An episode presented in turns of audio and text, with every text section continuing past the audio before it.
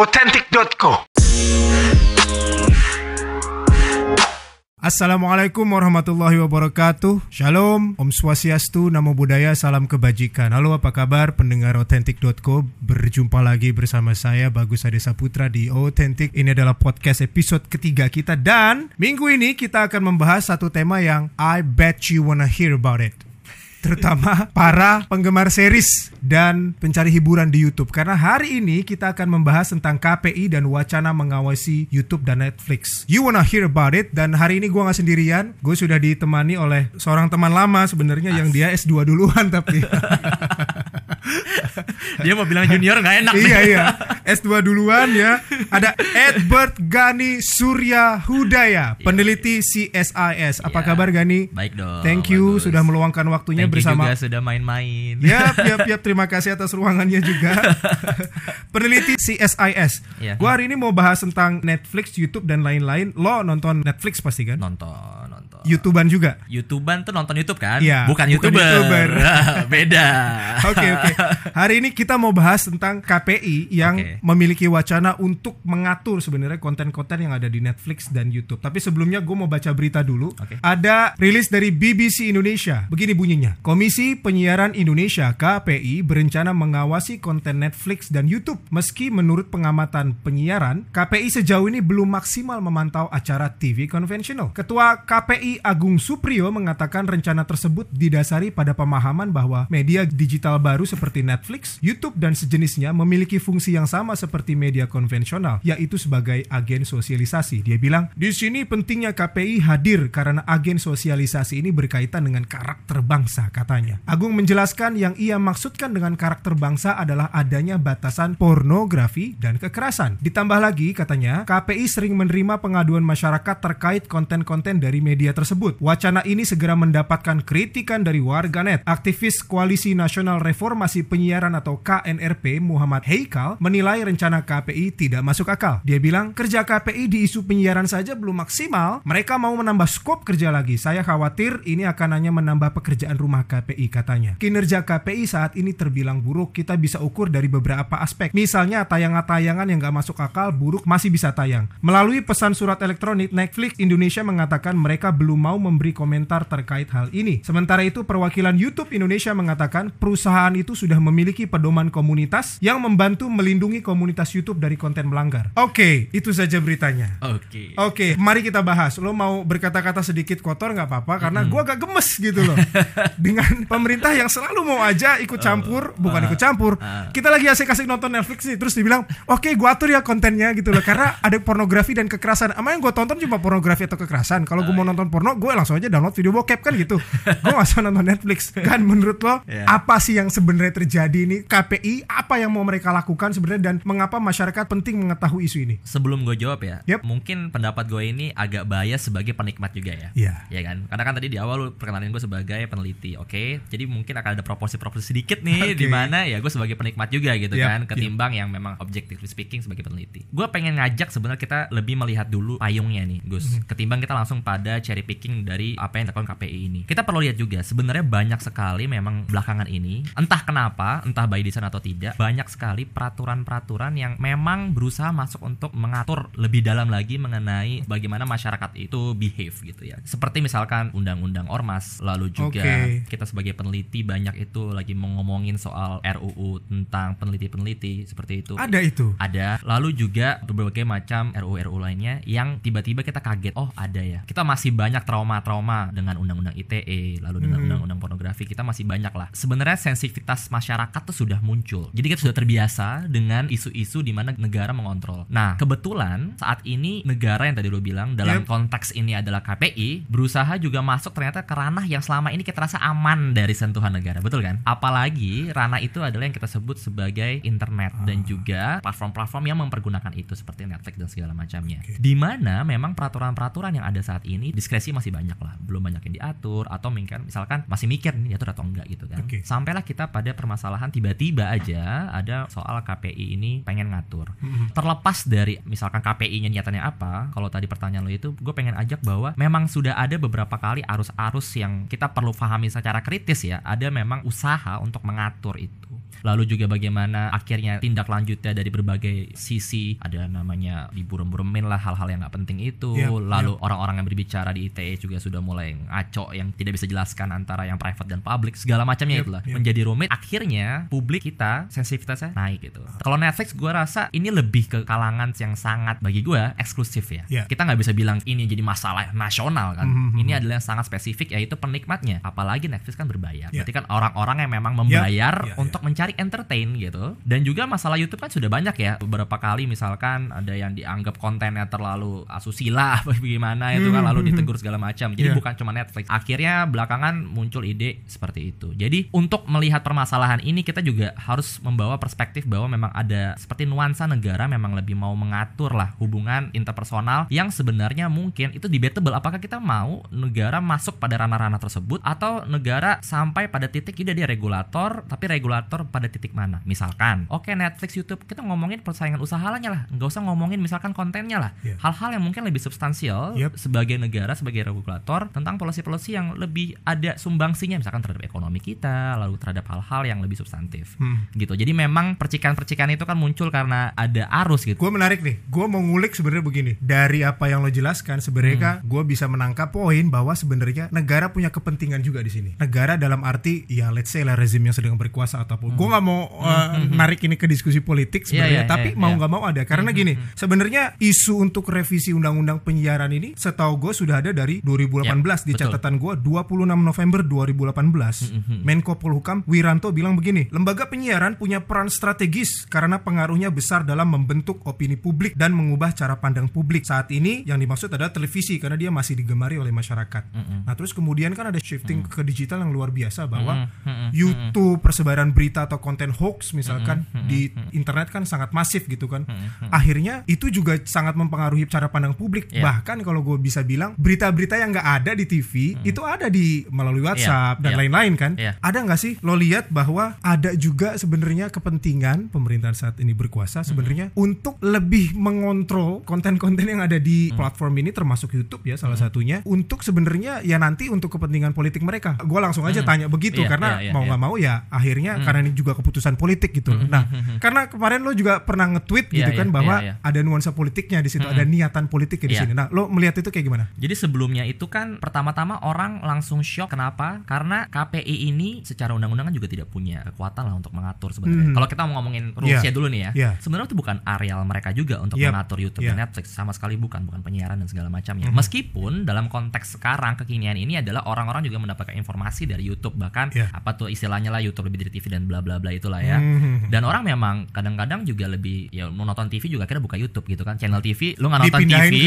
tapi lu nontonnya justru pas Iya. sudah masuk ke YouTube. Seperti itulah. Iya. Nah, yang menarik bagi gue adalah ketika komisioner KPI dalam sebuah wawancara di stasiun televisi dia mengatakan bahwa ternyata dia tidak menyangkal bahwa memang itu bukan ranah dia gitu loh. Dia mengatakan bahwa ya memang saat ini belum ada tapi kita makanya mau masuk ke revisi gitu Oke. untuk masalah konten. Nah, di situlah langsung teng memang berarti asumsi dasar yang tadi gue bilang adalah asumsi politik harus kita pahami sebagai masyarakat. Kenapa? Karena dia sudah punya niatan politik bahwa oke kita harus merevisi kalau gitu. Entah apakah sebelumnya dia tahu atau tidak tahu mengenai kapasitasnya sebagai KPI. Ini kan orang baru juga nih, kita perlu pahami juga itu kan pejabat baru. Mungkin kayak oh oke, oh mau ngapain ya mau ngatur nih. Ternyata masyarakat tiba-tiba komplain, nggak boleh. Dia baru sadar kali misalkan kayak oh ternyata Oh iya, bukan ternyata bukan kewenangan gua. ya udah kita revisi bisa aja seperti itu Oke, oke. atau memang sudah dari awal ada niatan politik untuk merevisi undang-undang tapi gue nggak mau bilang bahwa kita tidak membutuhkan KPI itu juga salah bagi gue karena memang tadi kan juga bagus sudah sampaikan bahwa memang ada beberapa hal yang kita sayangkan misalkan di pertelevisian atau penyiaran yang di mana tidak mendidik dan segala macam nah itu kan sebenarnya bagi gue kontestasi politik juga kita mau bilang yang mana yang lebih mendidik dan mana yang tidak Hmm, mendidik itu iya. kan sebenarnya kontestasi pemikiran Iya. pemikiran politik Hmm. jadi orang-orang yang selama ini berusaha mengkritik KPI pun juga harus terlibat dalam perdebatan politik tersebut. Mhm. Tidak bisa dia berdiri sendiri hanya berusaha meminta saja demand-demand saja negara berubah tanpa ada perlawanan politik juga. Oke. Karena pemikiran yang mungkin dipercayai sama orang-orang KPI sekarang pun adalah pemikiran politik sebenarnya yang dia berusaha perjuangkan kalau misalkan ingin direvisi undang-undangnya. Oke. Misalkan kalau kita memang pengen penyiaran ini lebih misalkan lebih mendidik misalkan. Banyak memang hal-hal yang bisa kita bantu dari KPI segi-segi penyiarannya. Lalu juga kalau kita merasa bahwa misalkan konten-konten yang di YouTube itu lebih mendidik segala macam, berikanlah masukan ke KPI juga gitu loh Hmm. untuk ke sana. Jadi ada dialog di sana. Iya, iya.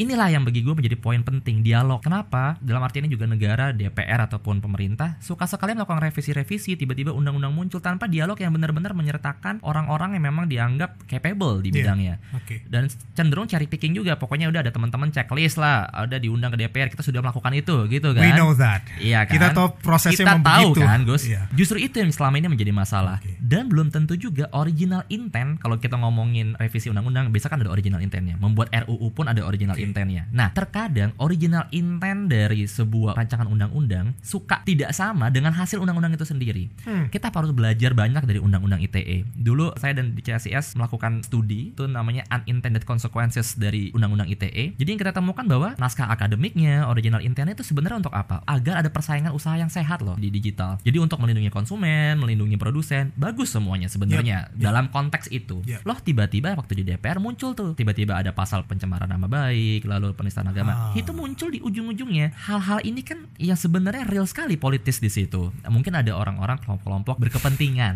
untuk memasukkan pasal-pasal yang bagi kita ini nggak ada hubungannya nih. Yeah. Sekarang makanya orang taunya undang-undang ITE untuk apa? Justru untuk kayak masukin orang ke penjara, Yeah, melaporkan yeah, dan yeah, segala yeah, macam. Gue mau tarik contoh itu ke konteks kita sekarang bahwa revisi-revisi itu kita perlu lihat juga apa yang diinginkan sama komisioner ini benar gak sih original intent dari revisi Oke. undang-undang penyiaran. Oke. Jangan sampai justru itu Mhm. ya main masuk-masukin aja mumpung sekarang ada momentum revisi undang-undang. Betul ya? Betul. Nah, itu yang perlu kita kawal. Bagusnya kita marah-marah nih netizen itu adalah kita jadi harus sadar, oke, ada sebuah proses politik yang sedang berjalan yang perlu kita awasi. Kalau kita nggak awasi bareng-bareng, tiba-tiba itu ketok palu, kelar itu urusan. Matilah kau, ya kan? Matilah kau, begitu nah, kan? oke bicara Ah. soal original intent ya. Mhm, mhm, Nih, gua supaya pendengar yang belum tahu biar tahu juga informasi ini bahwa sebenarnya gini, undang-undang penyiaran itu dulu ada tahun 97, itu zaman Orde Baru. Undang-undang nomor 24 tahun 97 disebutkan gini, penyiaran dikuasai negara yang pembinaan dan pengendaliannya dilakukan oleh negara. Mm-mm. Then shifting, ada demokratisasi, kita mengalami reformasi. Ya. Nah, terus kemudian di situ publik sebenarnya berperan sebagai pengendali utama, Hmm. di mana ranah Betul. penyiaran publik ya diserahkan kepada publik. Betul. Karena menggunakan frekuensi, Frekuensi publik, publik. dan harus untuk kepentingan publik sebanyak-banyaknya. Betul. Muncul akhirnya kita punya Undang-Undang Nomor 32 tahun Hmm. 2002. Di situ fungsi KPI adalah menjadi pengawas penyiaran yang diselenggarakan oleh lembaga penyiaran publik. Eh, Lembaga penyiaran publik itu adalah lembaga penyiaran yang didanai oleh negara, Hmm. Iya. TVRI. Mm-mm. Kemudian lembaga penyiaran swasta, Hmm. semua TV swasta dan radio swasta itu di bawah KPI dan lembaga komunitas. Iya. Spiritnya di sini adalah pengelolaan sistem penyiaran yang merupakan ranah publik harus dikelola oleh badan independen yang bebas dari kepentingan modal dan kekuasaan. Iya. Jadi kan sebenarnya spiritnya kan ke situ gitu loh. Iya. Justru yang sekarang terjadi Betul. adalah TV. Betul. Come on, KPI nggak bisa bergerak bahwa Iya. gila itu bisnis yang gede banget gitu loh. Betul. Gimana mau lawan pengusaha-pengusaha itu gitu. Nah, itu penting banget Gus untuk kita garis bawahi memang. Dulu kan sempat ada sebuah film yang menarik tentang oligarki perfilman kalau ada yang pernah nonton. Yep. Cari ya di YouTube gue nggak mau kasih tahu Iya, filmnya iya, apa iya, ya. Tapi intinya kritik terhadap industri pertelevisian, penyiaran juga perlu kita berikan ruang jadinya Iya. gitu. Karena memang bagaimanapun juga ketika ada penguasaan yang begitu besar terhadap frekuensi publik, Mhm. toh juga masyarakat tidak dilibatkan juga akhirnya dalam proses itu untuk mengawal dan segala macam. KPI jadi juga tidak punya kekuatan juga Iya. untuk bisa benar-benar mengatur konten-konten. Karena begini, industri ini sangat sulit loh memang untuk bersaing kalau hanya berlandaskan pada penonton kan. Semua butuh iklan. Iya. Kalau kontennya ternyata yang tidak mendidik banyak yang ditonton, Iya, iya. ya kita juga nggak bisa salahkan karena kan itu logika pasar akhirnya TV-TV itu. Apalagi ketika yang dikuasai hanya dengan segelintir aktor juga. Iya. Dan itu sebenarnya masalah yang tidak bisa kita lepaskan dari kita ngomongin penyiaran ini gitu loh, regulasi dan segala macam ya. Akhirnya juga ketika sebuah lembaga negara tidak kuat, akhirnya dia nyari-nyari eksistensi yang lain yang sebenarnya nggak penting nggak penting nih. Justru hal-hal yang substansial yang perlu diatur Iya, iya. tidak dilakukan karena Iya, juga dia iya. nggak punya kuasa. Akhirnya kita kita ini masyarakat yang tidak punya kuasa apa-apa sebenarnya akhirnya mau diatur sama dia Hmm. dan nggak masuk lagi logikanya ketika kita bahkan bukan frekuensi publik ini hal yang berbayar masyarakat membayar Iya, sendiri uh-uh. malah mau diatur ke mana-mana gitu loh Iya, jadi efeknya. jadi kan sebenarnya ini karena negara, let's say ya, Mm. KPI kan negara dong, Betul, ya. tidak menjalankan tugas utamanya dengan baik, terus Mm. dia bingung nih, ini apa yang perlu gua atur ya, terus Iya. diaturlah Netflix, diaturlah YouTube dan lain-lain. Padahal Mm. di sini gue mau bacain juga tujuan UU penyiaran itu dalam Mm. Undang-Undang Nomor 32 Tahun 2002 itu, dibilang gini, penyiaran diselenggarakan untuk memperkukuh integrasi nasional, kemudian membina watak dan jati diri bangsa yang beriman dan bertakwa, mencerdaskan kehidupan bangsa dalam rangka membangun masyarakat yang mandiri, demokratis, adil, sejahtera, serta menumbuhkan industri penyiaran Indonesia. Iya. Nah sekarang industrinya sendiri apa bertumbuhnya? Karena Iya. kita tahu pemiliknya itu itu aja dan ada kelindan politik loh di situ kita tahu ya CEO-nya segala Iya. macam orang partai ini orang Betul. partai itu gitu loh. Betul, Jadi kan sebenarnya KPI udah lo lo fokus aja di sini Betul, itu pun betul. bukan kapasitas lo untuk mengatur yang digital digital itu terus kenapa gitu loh pakai ngurus-ngurusin ini segala gitu Iya loh. betul makanya memang ini satu hal yang perlu kita garis bawahi juga gini Gus jangan sampai nanti makin ke sini untuk mendapatkan akses terhadap informasi yang berkualitas lalu juga eh, siaran-siaran yang berkualitas itu hanya bisa didapat oleh orang-orang yang memiliki akses sumber daya gitu. Oke. kita punya akses karena kita mampu membayarnya. Kita mendapatkan akhirnya suguhan-suguhan yang mendidik, suguhan-suguhan yang knowledgeable, kita makin pinter, kita makin tahu situasi, makin modern, makin tidak gagap teknologi dan sebagainya. Nah, orang-orang populasi yang populasi yang menonton televisi kan lebih banyak. Iya. Nah, ini kan mereka kira mendapatkan suguhan yang jauh kualitasnya dengan yang kita dapatkan di, Iya. di Netflix gitu loh Sebut saja sampah. sebut saja bahasanya bagus gitu kan. Iya. Nah, itu menjadi dilema akhirnya kan. Seakan-akan nanti semuanya itu lu harus jadi orang kaya dulu, lu harus jadi orang middle class ke atas dulu Ah, untuk bisa oke. punya akses terhadap hal-hal yang berkualitas gitu Oke. loh. Akhirnya kita pun punya suara kan. Orang yang nge-tweet lah, dia yang bikin viral lah, tiba-tiba diundang TV bikin apa namanya change.org segala macam. Kita adalah orang-orang yang punya akses terhadap itu. Kita bisa protes. Hmm. Nah, orang-orang yang itu yang mungkin juga pertama tidak peduli, ya udahlah ada TV, kita nonton hiburan. Kan orang-orang ini yang tidak punya akses sebenarnya untuk Iya. untuk benar-benar mendapatkan itu. Mereka hanya tinggal terima aja nih. Dan mereka sebenarnya yang dikontrol. Mau dibilang mayoritas ya mereka lebih mayoritas dibanding orang-orang penonton-penonton Netflix. Iya, nah, iya. isu politis, ekonomi politik itulah yang perlu kita sadari bersama-sama kalau kita mau mengkritik atau benar-benar membawa ini sebagai isu kita perjuangkan Iya, misalkan. Sebenarnya kalau kita bandingkan media-media yang ada di bawah ranah penyiaran, which is TV, Hmm. radio dan lain-lain, dengan yang ada digital, Hmm. itu sebenarnya kan tujuan daripada Undang-Undang Nomor Iya. 2002 itu sebenarnya ada loh Iya. di media-media digital. Betul. Karena gue mau bacain gini, di situ disebutkan gini, publik sebagai pengendali utama ranah penyiaran publik harus mendapatkan manfaat dari frekuensi publik itu. Hmm. Terus kemudian di sini dibilang pelayanan informasi yang sehat itu ada dua cirinya. Hmm. Dibilang diversity of content, artinya program yang beragam. Hmm. Kemudian diversity of ownership, kepemilikan yang tidak dimonopoli. TV nggak bisa kita bicara itu. Betul. Semua nggak ada yang beragam. Ya. Program itu itu aja. Bahkan secara kualitas, I'm sorry to say garbage. Karena Ah, bokap ah. gue ada di industri, jadi gue Oke. tahu banget gitu loh. Terlagi Gue sebut aja begitu. Valid ya, jadi valid. valid, fix, sumpah valid banget. Terus kemudian kepemilikan Oke. yang tidak dimonopoli. Iya. Men itu yang punya ya siapa sih CT, HT dan lain-lain itu Iya. kita tahu lah sebut aja lah namanya. Iya. Itu rahasia umum gitu loh. Iya. Dia dia aja yang punya. Sementara kalau lo lihat di YouTube, di Netflix dan lain-lain, itu kan konten beragam, Iya. kualitas bagus, Betul. cara artistik bagus, Betul. edukatif dan lain-lain. Terus kemudian ownershipnya juga beragam. Bahkan ya lo orang nggak kenal orang itu siapa terus dibikin video subscribernya bisa ratusan ribu itu kan Iya. beragam banget ownershipnya gitu loh. Ah, ah. Justru sebenarnya tujuan daripada penyiaran di undang-undang ini itu applied di digital gitu loh. Kenapa sih kok nggak bisa gitu melihat ini justru harusnya di nurture. Bagaimana industri penyiaran kita bisa menuju ini? Iya, memang lagi-lagi tadi masalah kekuatan negara itu sendiri untuk berhadapan dengan pihak-pihak besar itu kan, karena dengan pihak-pihak yang punya modal besar akhirnya menguasai dan segala macam. Tapi juga ada logika pasar juga di sana, di Yap. mana ada supply dan demand di sana kan. Dan gue tertarik juga Gus, ini semua tuh adalah kayak lingkaran setan ketika kita tidak berusaha menyelesaikan hal-hal yang fundamental di negara ini, seperti akses terhadap pendidikan, akses terhadap ekonomi. Hmm. Itu kita nggak bisa singkirkan juga. Sekarang begini, Iya. gue orangnya nggak mau menyalahkan konsumen sebenarnya. Kita nggak bisa salahin orang tuh misalkan punya karena banyak juga loh perspektif negara kita itu yang sering kali justru menyalahkan konsumen gitu. Ketika ada supply, kalau dia suka, dia demandnya ada segala macam dan itu kan logika-logika yang terjadi. Even di YouTube loh. Ya. Kita nggak bisa bilang YouTube semua juga bagus kan. Iya, iya, kita nggak bisa bilang betul. semua podcast itu juga bagus gitu Iya. misalkan. ya Kecuali kan? yang otentik.co ini. Iya gitu ya, kan ada guanya. Oke. Terus nah karena ada supply dan demand itu juga ya harusnya kan dibiarkan dalam artian berproses lah masyarakat. Ketika kita membiarkan proses itu berlanjut kan juga harus ada fundamental-fundamental yang sebenarnya harus selesai dulu. Iya. Betul kan? Seperti apa? Misalkan orang oke ada aksesnya, tapi kan ketika tingkat kedewasaan, tingkat pendidikan dan juga terliterasi juga belum baik, misalkan akhirnya yang terjual adalah konten-konten misalnya tidak mendidik. Tapi gue tuh orang yang optimis ketika kita memberikan akses terhadap pasar untuk berinteraksi langsung dengan masyarakatnya, toh juga pasti akan ada sebuah titik temu yang bagus kok. Contoh, sekarang dengan ada kalian dengan podcast seperti ini dibuka. Ada orang-orang sebenarnya yang secara volunteer gitu. Kita kalau kita ngomongin logika kita logika volunteer ya. Iya. Gue volunteer dengerin atau nonton YouTube misalkan. Gue volunteer jual apa beli barang dari lo misalkan. Itu kan volunteer ya. Itu akan berjalan sendiri gitu. Orang-orang akan punya akses lebih untuk memberikan akses yang edukatif dan segala macam. Asal dibuka aja ruangnya gitu loh. Negara harus memberikan ruang kreatif baik itu di YouTube baik itu di uh, podcast dan industri digital lain ataupun juga bahkan di TV untuk bisa pemain-pemain baru tuh muncul begitu. Nah sulitnya di TV kan nggak bisa kan? Nggak bisa. Pemain baru itu juga sekarang susah mau masuk untuk memberikan jualan-jualan yang misalkan lebih itu karena tidak tidak, tidak bisa bersaing dia sulit itu. bos Sulit. sulit gue tahu banget sebenarnya keadaan di dalam karena bokap gue sampai hari ini juga masih di industri kan Mhm. jadi gue tahu banget bagaimana proses-proses itu berjalan Betul, gitu loh betul. dan believe me Iya. nggak bisa menembus itu nah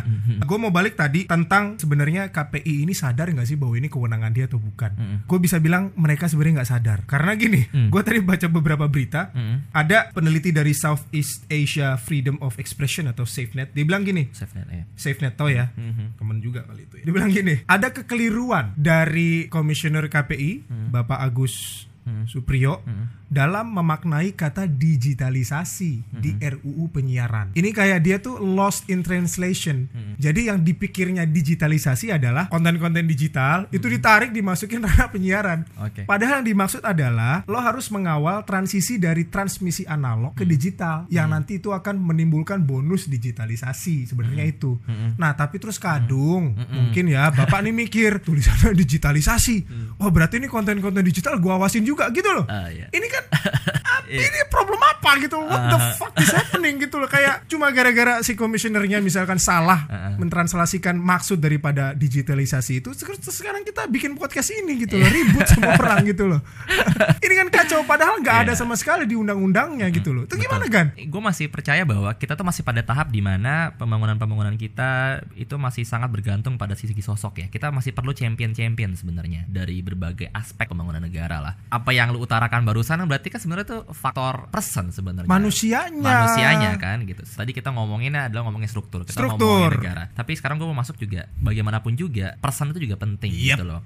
Gue pernah baca berita, uh, correct me if I'm wrong, katanya juga seleksinya ada masalah Iya, untuk segala iya, macam. iya. Itu kan juga perlu kita koreksi akhirnya kan. Karena mungkin gue nggak tahu ya kalau teman-teman gue banyak yang pengamat media mereka merasa memang KPI itu diperlukan gitu. Emang memang strategik gitu loh. Ada beberapa pengamat-pengamat media mengatakan enggak kita bukan dalam artian mau memberangus KPI, enggak kita tetap membutuhkan KPI. Tapi ya dengan adanya berita tadi yang gue dengar bahwa memang ada seleksi yang bermasalah dan segala macam, berarti kan sebenarnya KPI belum dianggap begitu penting berarti sama Iya, negara. iya, Iya dong. iya. Kalau memang dianggap itu penting dan strategik, misalkan untuk pembangunan edukasi lah, membangun apa industri yang sehat dan segala macam, harusnya ada sebuah pola yang terukur Mhm. dari institusi KPI itu. Mhm. Dan nyatanya kan tidak. Pertama dari seleksi yang katanya ada bermasalah kata ombudsman ya, itu Iya, eh, betul, di koran betul, ombudsman betul. yang mengatakan loh, bukan saya. Lalu juga ada apa masalah ini di mana tadi lu bilang juga interpretasi yang kok kok begitu. Oh, oh, kok Berarti kan aneh. ada masalah di person juga, ya kan gitu. Dan rekrutmen tuh masalah struktural, personnya juga jadi akhirnya adalah hasil dari masalah struktural itu betul. juga kan. Karena kan secara struktur sebenarnya KPI itu 9 komisionernya ya, Iya. itu kan dipilih oleh Komisi 1 DPR. Iya. Secara undang-undang begitu doang Iya. tuh. Pemerintah apa segala macam nggak ikut campur di situ. Mm-mm. Tapi cuma akhirnya nama itu keluar dari Komisi 1 DPR. Nah, kemudian kemarin di seleksinya Ombudsman komisionernya Bapak Adrianus Meliala, Meliala. ya, ya Ah. kan alumni FISIP juga tuh. Dia Oh, alumni bilang FISIP ya? FISIP, Oh, bos, oh, kriminologi dia. Keren banget ya Visip Yo, UI ya. Visip Wah, UI. Itu sekolah unggulan ya sih? iya dong.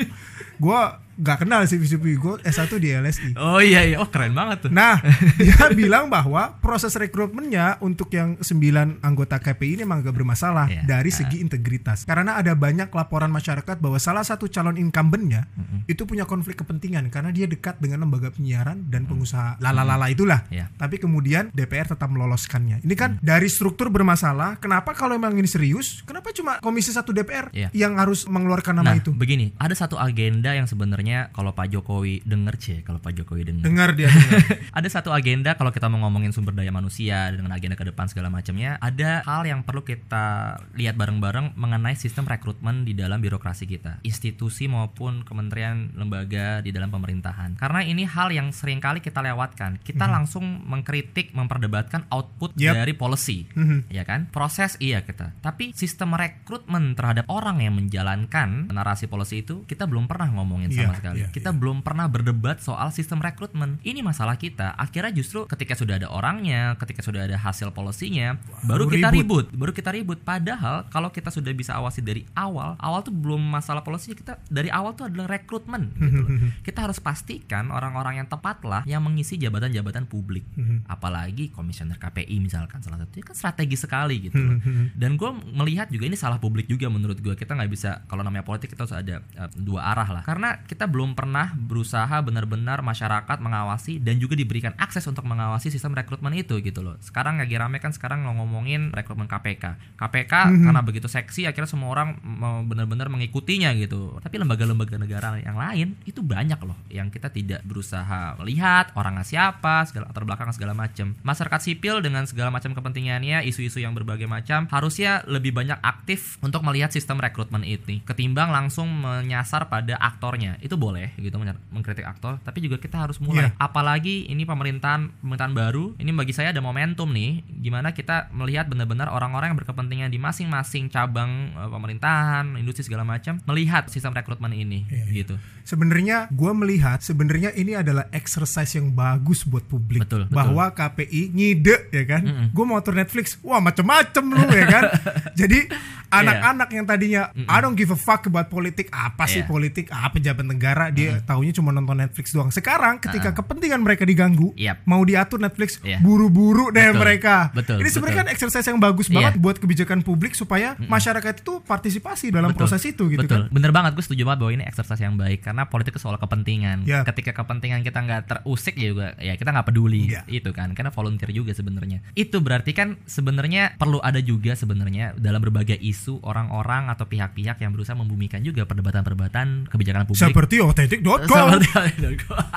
untuk bisa benar-benar dimaknai dengan populer Yep. karena kadang-kadang mungkin kita nggak paham bahwa itu penting misalkan buat kita cuman karena kita nggak begitu deket karena kan non Netflix mungkin karena hiburan kali ya jadi Iya. kayak langsung tak gitu contoh misalkan tadi gue bilang RU soal peneliti dan segala macam tadi. Sebenarnya juga bisa kena loh kita kita misalkan yang orang-orang lagi skripsian lagi mau S2 segala macam. Karena nanti misalkan ada izin ke pemerintah kalau kita Aha. mau ngajuin penelitian gitu loh. Kita nggak tahu izinnya ke siapa topik kita nanti apa segala Iya, iya, macam. iya. kan juga kena. Dulu pernah juga ada RU permusikan yang akhirnya- permusikan itu juga kan? exercise yang bagus kan? Gimana Iya, yang kata ya yang katanya gue juga sempat ngerti waktu itu kayak ah, ah. apa blogspot segala macam lah itu kan juga kita awasi sebenarnya. Iya, dan menurut gue sosial media itu memberikan menjadi enabler lah untuk anak muda benar-benar bisa tahu segala macam isu viral dan segala macam ada baiknya lah untuk itu Iya, secara betul, secara betul, baik. betul. Ada jujur gue bilang kayak ada baiknya loh orang-orang ah. jadi kayak ikutan change.org satu hari dua hari lima puluh ribu Iya, orang iya. segala macam itu kan bukan hal yang kecil gitu bagi gue Iya, untuk iya. partisipasi politik itu menjadi penting sih. Betul itu yang mau gue bahas bahwa sekarang petisinya itu sudah selesai tanggal Hmm. 14 Agustus 2019 dan sudah ditandatangani oleh 75 ribu orang. 75 ribu orang. Itu pasti orang-orang yang sebelumnya nggak peduli sama politik Betul. karena Netflixnya diganggu bos. Iya, iya. Kemudian akhirnya gue sign karena ini mempengaruhi kepentingan gue. Iya, nah iya. oke, pertanyaan selanjutnya gue mau menyasar sesuatu yang lebih penting. Gini, sebenarnya masalah penyiaran dan lain-lain ini kan kalau pejabat-pejabat kita sebutnya penyiaran harus diatur karena itu mempengaruhi opini publik. Kemudian kita harus juga menyortir konten-konten yang berisi pornografi, kekerasan dan lain-lain. Itu kan seakan-akan negara memang menganggap dirinya harus hadir di situ dan sebenarnya menafikan proses kontrol yang ada di dalam diri masyarakat sendiri Betul. sampai dia berpikir bahwa oke gue harus masuk nih karena kayak masyarakat nggak bisa nih membedakan mana yang baik dan benar Betul. gitu loh sampai dia harus menyensor konten-konten yang penuh pornografi dan kekerasan Hmm. padahal sebenarnya tadi gue bilang Hmm. kemarin gue nonton Peaky Blinders misalkan Hmm. oke ada adegan ranjang terus emang gue tonton itu kan enggak itu bagian dari artistik aja bahwa manusia tuh bercinta gitu Hmm. Iya, loh iya, Ya iya. nggak sih tapi apa yang gue tonton memang itu kan enggak gitu loh Iya. banyak pesan-pesan yang lain juga Betul. Nah justru kan sebenarnya di Netflix, YouTube, gue nggak tahu lo kan nonton Netflix, itu kan ada kontrol internal ya bahwa kalau kontennya menurut lo kurang bagus atau ada racism, diskriminasi segala macem, Hmm. Iya. itu lo bisa apa kirim email Iya. atau atau atau notifikasi Iya. atau kepada Netflix atau YouTube-nya. Itu Iya. kan sebenarnya yang harusnya dibangun gitu loh, Iya. kesadaran masyarakat bahwa lo harus membedakan dulu nih mana tonton yang berkualitas Hmm. rendah atau bagus gitu loh supaya kalau memang rendah jangan lo tonton supaya dia nggak produksi lagi supaya dia memperbaiki kontennya kan kira-kira gitu itu kan sebenarnya harus dibangun partisipasi masyarakat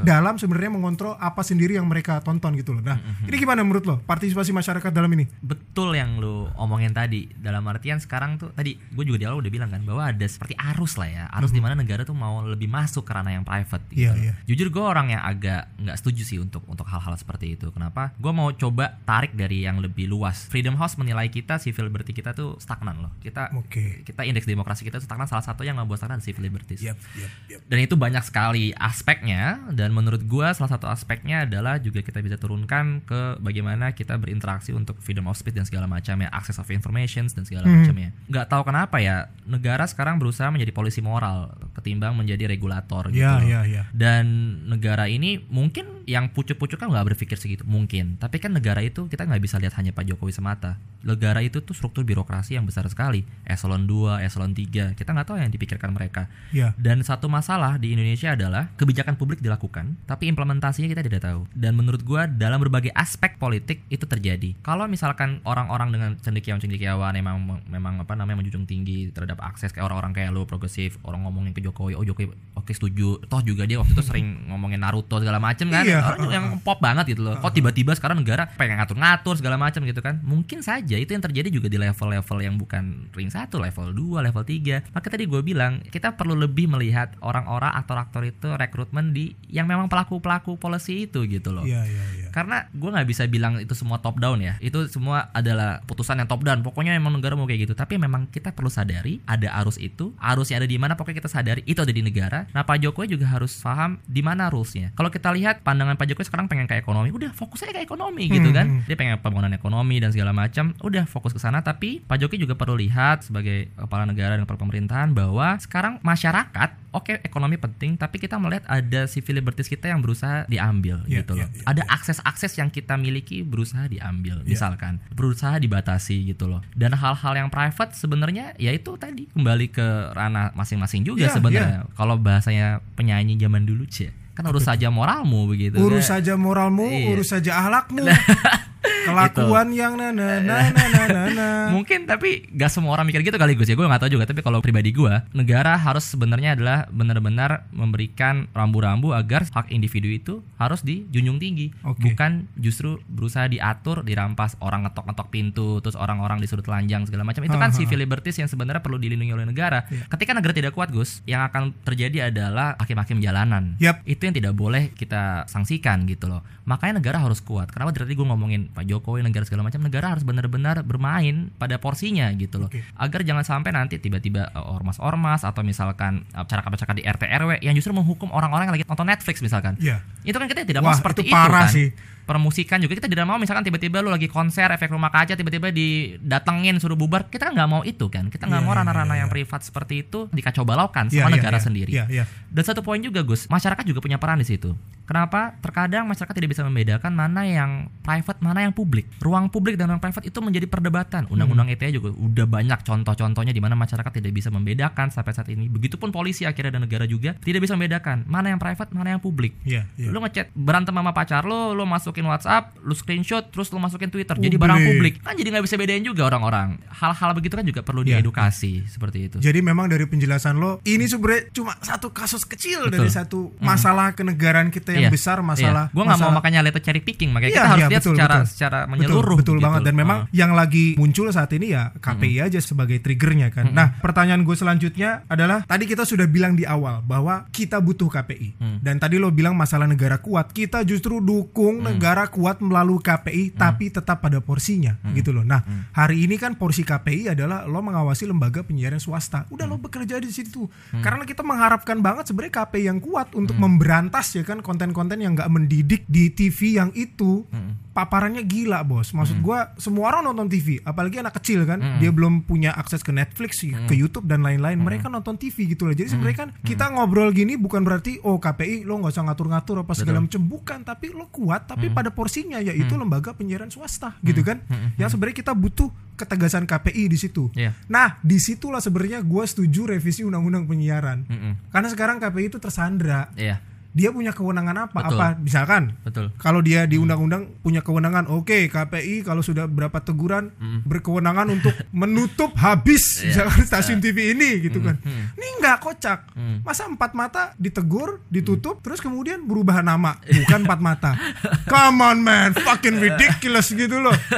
Kontennya nggak Iya. berubah, cuma nama berubah. Betul nggak? Sependapat nggak bahwa Iya. kita butuh KPI yang Iya. kuat sebenarnya? Kita butuh KPI yang kuat dan secara jelas diberikan rambu-rambu kekuatannya di mana seperti itu. Juga penting Gus yang tadi kita ngomongin bahwa rekrutmennya itu harus benar-benar dilihat rekam jejak. Apakah orang-orang itu punya kepentingan? Karena sering kali yang kayak beginian adalah konflik kepentingan sebenarnya gitu loh. Orang-orang yang memang punya kepentingan bisnis atau berafiliasi dengan kelompok bisnis tertentu, akhirnya juga kebijakan-kebijakannya mengacu pada keuntungan bisnis tertentu juga. Belum tentu juga loh misalkan komisioner KPI yang sekarang kita perlu lihat juga ada nggak misalkan track recordnya dia dengan hubungan pebisnis-pebisnis atau saingan Netflix atau saingan Itu. YouTube misalkan bisa juga kan Bisa Maksudnya, jadi. Karena apa perspektif gue ekonomi politik jadi gue selalu melihat bahwa pasti ada kelompok kepentingan lah ada kepentingan-kepentingan yang perlu kita lihat Iya, iya. ya gue setuju sama pendapat lo bahwa kita butuh KPI tapi juga jangan dilupakan bahwa kita harus lihat juga di rekrutmennya Iya, iya. iya. kebijakan boleh ada undang-undang nanti boleh ada tapi implementasi itu yang menjadi masalah Indonesia sampai saat ini Iya, iya. Kepentingan ekonomi pasti ada karena itu bisnis yang sangat sangat besar. betul Kepentingan politik juga gue lihatnya begini. Kenapa isu ini muncul saat ini? hmm. Mungkin karena nggak tahu ya. Nih Anabel gue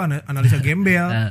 kan bahwa YouTube dan media sosial dan lain-lain itu di pemilu kemarin bos itu bener-bener Mm-mm. luar biasa impactnya daripada Iya. TV ya Iya, karena iya. TV kan ya nggak mungkin dia nayangin Mm-mm. video-video hoax apa segala macam kan nggak mungkin itu Betul. adanya di YouTube dan lain-lain Betul. jadi ada juga sebenarnya negara ini mau naruh kaki di situ untuk mengontrol konten-konten yang dianggap memecah belah bangsa lah, Hmm. betul betul merusak jati diri bangsa dan lain-lain gitu. Ada kepentingan politik Iya. juga di situ. Dan negara juga harus konsisten. Kalau negara memang lagi capek-capek bikin pala paring, jangan cuma Iya, ngomongin iya, betul, betul, infrastrukturnya doang, Yep. tapi juga kita harus bilang sama negara, udah dong, kasih akses yang luas bagi masyarakat untuk berikan konten yang mendidik. Jangan tiba-tiba belum apa-apa langsung diberikan standar moral tertentu yang kadang-kadang juga double standar gitu, moral atlas seperti itu kan. Iya, iya. Dan yang penting adalah bagi gua infrastruktur itu penting terhadap akses edukasi. Kalau semakin banyak orang bisa akses internet itu bagus-bagus Iya. orang di pedesaan dan segala macam misalkan bisa mendapatkan akses YouTube yang lu nonton tiap hari dia bisa non- bisa dengerin podcast podcast bagus begini segala macam Hmm. Iya. itu kan juga bagus sebenarnya Iya, iya, gitu betul, loh betul. dan teknologi itu berganti terus loh Gus belum tentu juga misalkan TV masih eksis berapa tahun lagi kita juga nggak tahu kan Iya. jadi makanya kita juga nggak bisa semudah itu juga mengatur teknologi harus begini gini Iya, gini iya, monopoli iya, segala macam karena kita juga mengikuti zaman gitu Iya, kan iya. dan udah negara pokoknya berikan akses yang seluas-luasnya masyarakat punya akses terhadap internet punya akses terhadap misalkan nonton YouTube dan segala macam akhirnya masyarakat juga akan belajar sendiri pada Iya, saat iya. itu. Padahal kan menurut gua kalau Pak Jokowi lima tahun ke depan Hmm. akan fokus kepada pembangunan manusia, salah satunya juga pembangunan ekonomi kreatif dan lain-lain. Mm-mm. Ini harusnya dipacu gimana caranya industri kita itu bisa bikin Mm-mm. series-series berkualitas misalkan seperti Netflix sebenarnya. Mm-mm. Karena believe me, bokap gue tuh ada di TV dari tahun 92 Mm. dan dulu ada shifting dari tahun 80 ke 90 dari film ke TV sinetron. Mm. Tahun 92 lo masih bisa menemukan sinetron dengan kualitas film. Karena apa? Satu episode dibikinnya dua minggu, bos. Mm. Waktu itu misalkan let's say mau syuting di Danau Toba, ke Danau Toba dia. Hah? Hari ini mana ada? Paling lo syuting di puncak, di Jogja FTV FTV yang judulnya komplek perumahan gimana? Iya kayak gitu-gitu gitu loh. Jadi proses industrinya pun kan menentukan gitu loh. Nah sebenarnya gimana caranya ini Pak didukung supaya series-series kita itu bisa kayak Netflix. betul Gitu loh supaya manusia Indonesia ini punyalah tontonan yang aduh habis capek-capek kerja gitu loh. Masa gue ditontonin apalah itu manusia serigala, serigala manusia. Serigala berbulu domba apalah itu. gitu loh maksud gue Iya, iya, itu justru didukung ke sana bos ditiru Netflix tuh gimana caranya supaya kita bisa menguasai dunia gue juga mau nanya dong lu tipikal yang sukanya produknya harus Indonesia atau yang ada yang penting orang akses Netflix aja gitu Enggak dong, Enggak ya akses Oke. aja Akses gitu aja loh. kan? Jadi ini harusnya Betul. di nurture pak, Iya, ah. belajarlah dari Netflix. Mm-mm. Gitu. kan kadang-kadang ada orang kayak udah yang penting bikin produk dalam negeri dulu aja jadi kita halangin dulu lah gitu kan Ah gitu. kampret lah. Sebenarnya nggak ada lagi yang mau gue tanyakan karena semua sudah kita tanyakan. Suara hati juga sudah kita sampaikan. Oh, gitu sebenarnya lebih curhat lu sih sebenarnya curhat gua Iya. karena gue takut gini kalau nanti podcast itu menyamai pengaruh daripada YouTube Mm-mm. dan media sosial lainnya Iya. sementara gue baru mulai karir ke penyiaran gua oh siap terus nanti podcast Heeh. diawasi juga oleh KPI. Gua nggak bisa ngomong kata-kata kasar di sini. Oh, betul, betul. Gitu loh. Publik harus diajari mental agar kuat dengan kata-kata kasar lebih bagus gitu kan. Iya. Betul sekali. Gua ngomong kata-kata kasar tapi gue ikhlas, men. Iya, Kenapa gue jadi mabuk begini? Oke, Gan. Jadi lo nggak setuju ya kalau misalkan KPI sampai ranahnya mengatur ranah-ranah Gua gua gua pada poin saat ini belum setuju sih untuk itu. Oke, oke. Tapi kita butuh KPI. Tadi yang kita gua butuh, bilang. KPI, kita butuh KPI. kita butuh revisi undang-undang supaya KPI lebih kuat menguasai TV-TV Iya. menghadapi taipan taipan itu. Lo kan sebutannya memang taipan dan lain-lain itu Iya. supaya lo lawan lah itu karena kita mau sebenarnya Mm. TV kita maju punya seri-seri yang mendidik yang bagus tuh kita kangen banget Ya. Dan anak muda harus lebih banyak partisipasi dengan apa yang kita lakukan di RUU permusikan dengan di Netflix ini segala macam. Sudah ada sebenarnya potensi anak muda untuk partisipasi lebih baik loh. Oke, oke. Terakhir gue mau tanya itu, apa, yang kita bisa lakukan sebenarnya untuk menekan pemerintah sebenarnya untuk isu ini sebenarnya? Kita udah lihat lama ini orang merasa bahwa yang namanya change.org dan sejenisnya itu berpengaruh ya? banyak yang bilang dulu kan ah apaan sih kayak Iya, gitu, iya, petisi-petisi gitu kan lu kayak apa namanya nggak menyelesaikan masalah sama sekali cuman seru-seruan toh enggak kok gitu itu ada impactnya ternyata. Hal-hal yang tentang partisipasi publik dan kritik publik ternyata ada hasilnya gitu. Kalau benar-benar ada gerakan yang mau bareng-bareng. Iya. itu menunjukkan sih kalau kita mau bareng-bareng sebenarnya ada gerakan politik yang bisa kita lakukan. Iya, dan iya, menurut gua anak muda harus lebih aware soal itu. Oke, lebih aware gue saranin kepada para penikmat Netflix lo bikin aliansi. Siapa ntar lo bisa bikin partai kalau gede. Lo bikin nobar di di mall-mall ya pasti kan mereka anak-anak ya berkemampuan lah ya. Nyewa nyewa nyewa tempat nyewa kafe nyewa bar segala macem. Lo misalkan running GOT dari season 1 sampai season berapa sekarang? 8 lo nonton terus lo undang tuh pejabat-pejabat lo undang komisioner KPU eh KPU komisioner KPI yang kayaknya nggak pernah nonton Netflix bos anggota DPR juga nggak pernah nonton Netflix gitu loh. Lo tontonin Pak lihat bahwa seberapa bagus sebenarnya series ini buat edukasi.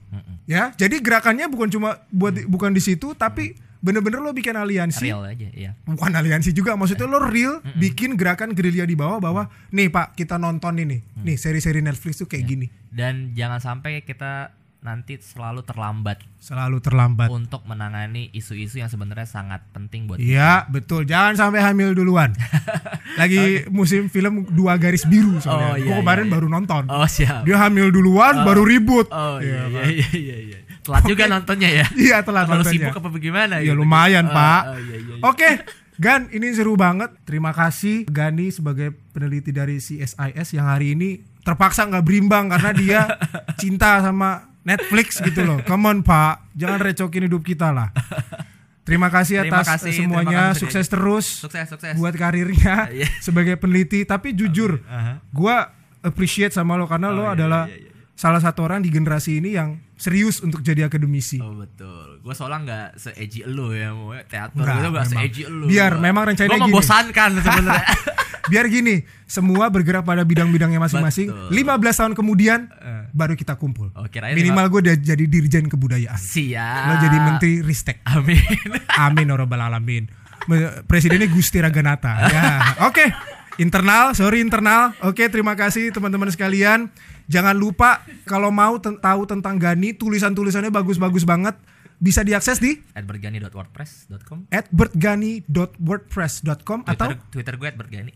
Twitter di @bertgani. Lo bisa baca tweet-tweetnya dia yang sangat bermanfaat, sangat cerdas gitu ya. Kebanyakan nyampah sih, jangan terlalu ekspektasi. Dan kemudian jangan lupa juga di follow authentic.co di Instagram dan kemudian di follow juga di podcast kita authentic.co. Oke, sampai jumpa lagi di episode-episode berikutnya. Kita akan membahas tema-tema yang menarik lagi tentu dengan belak-belakan seperti namanya authentic.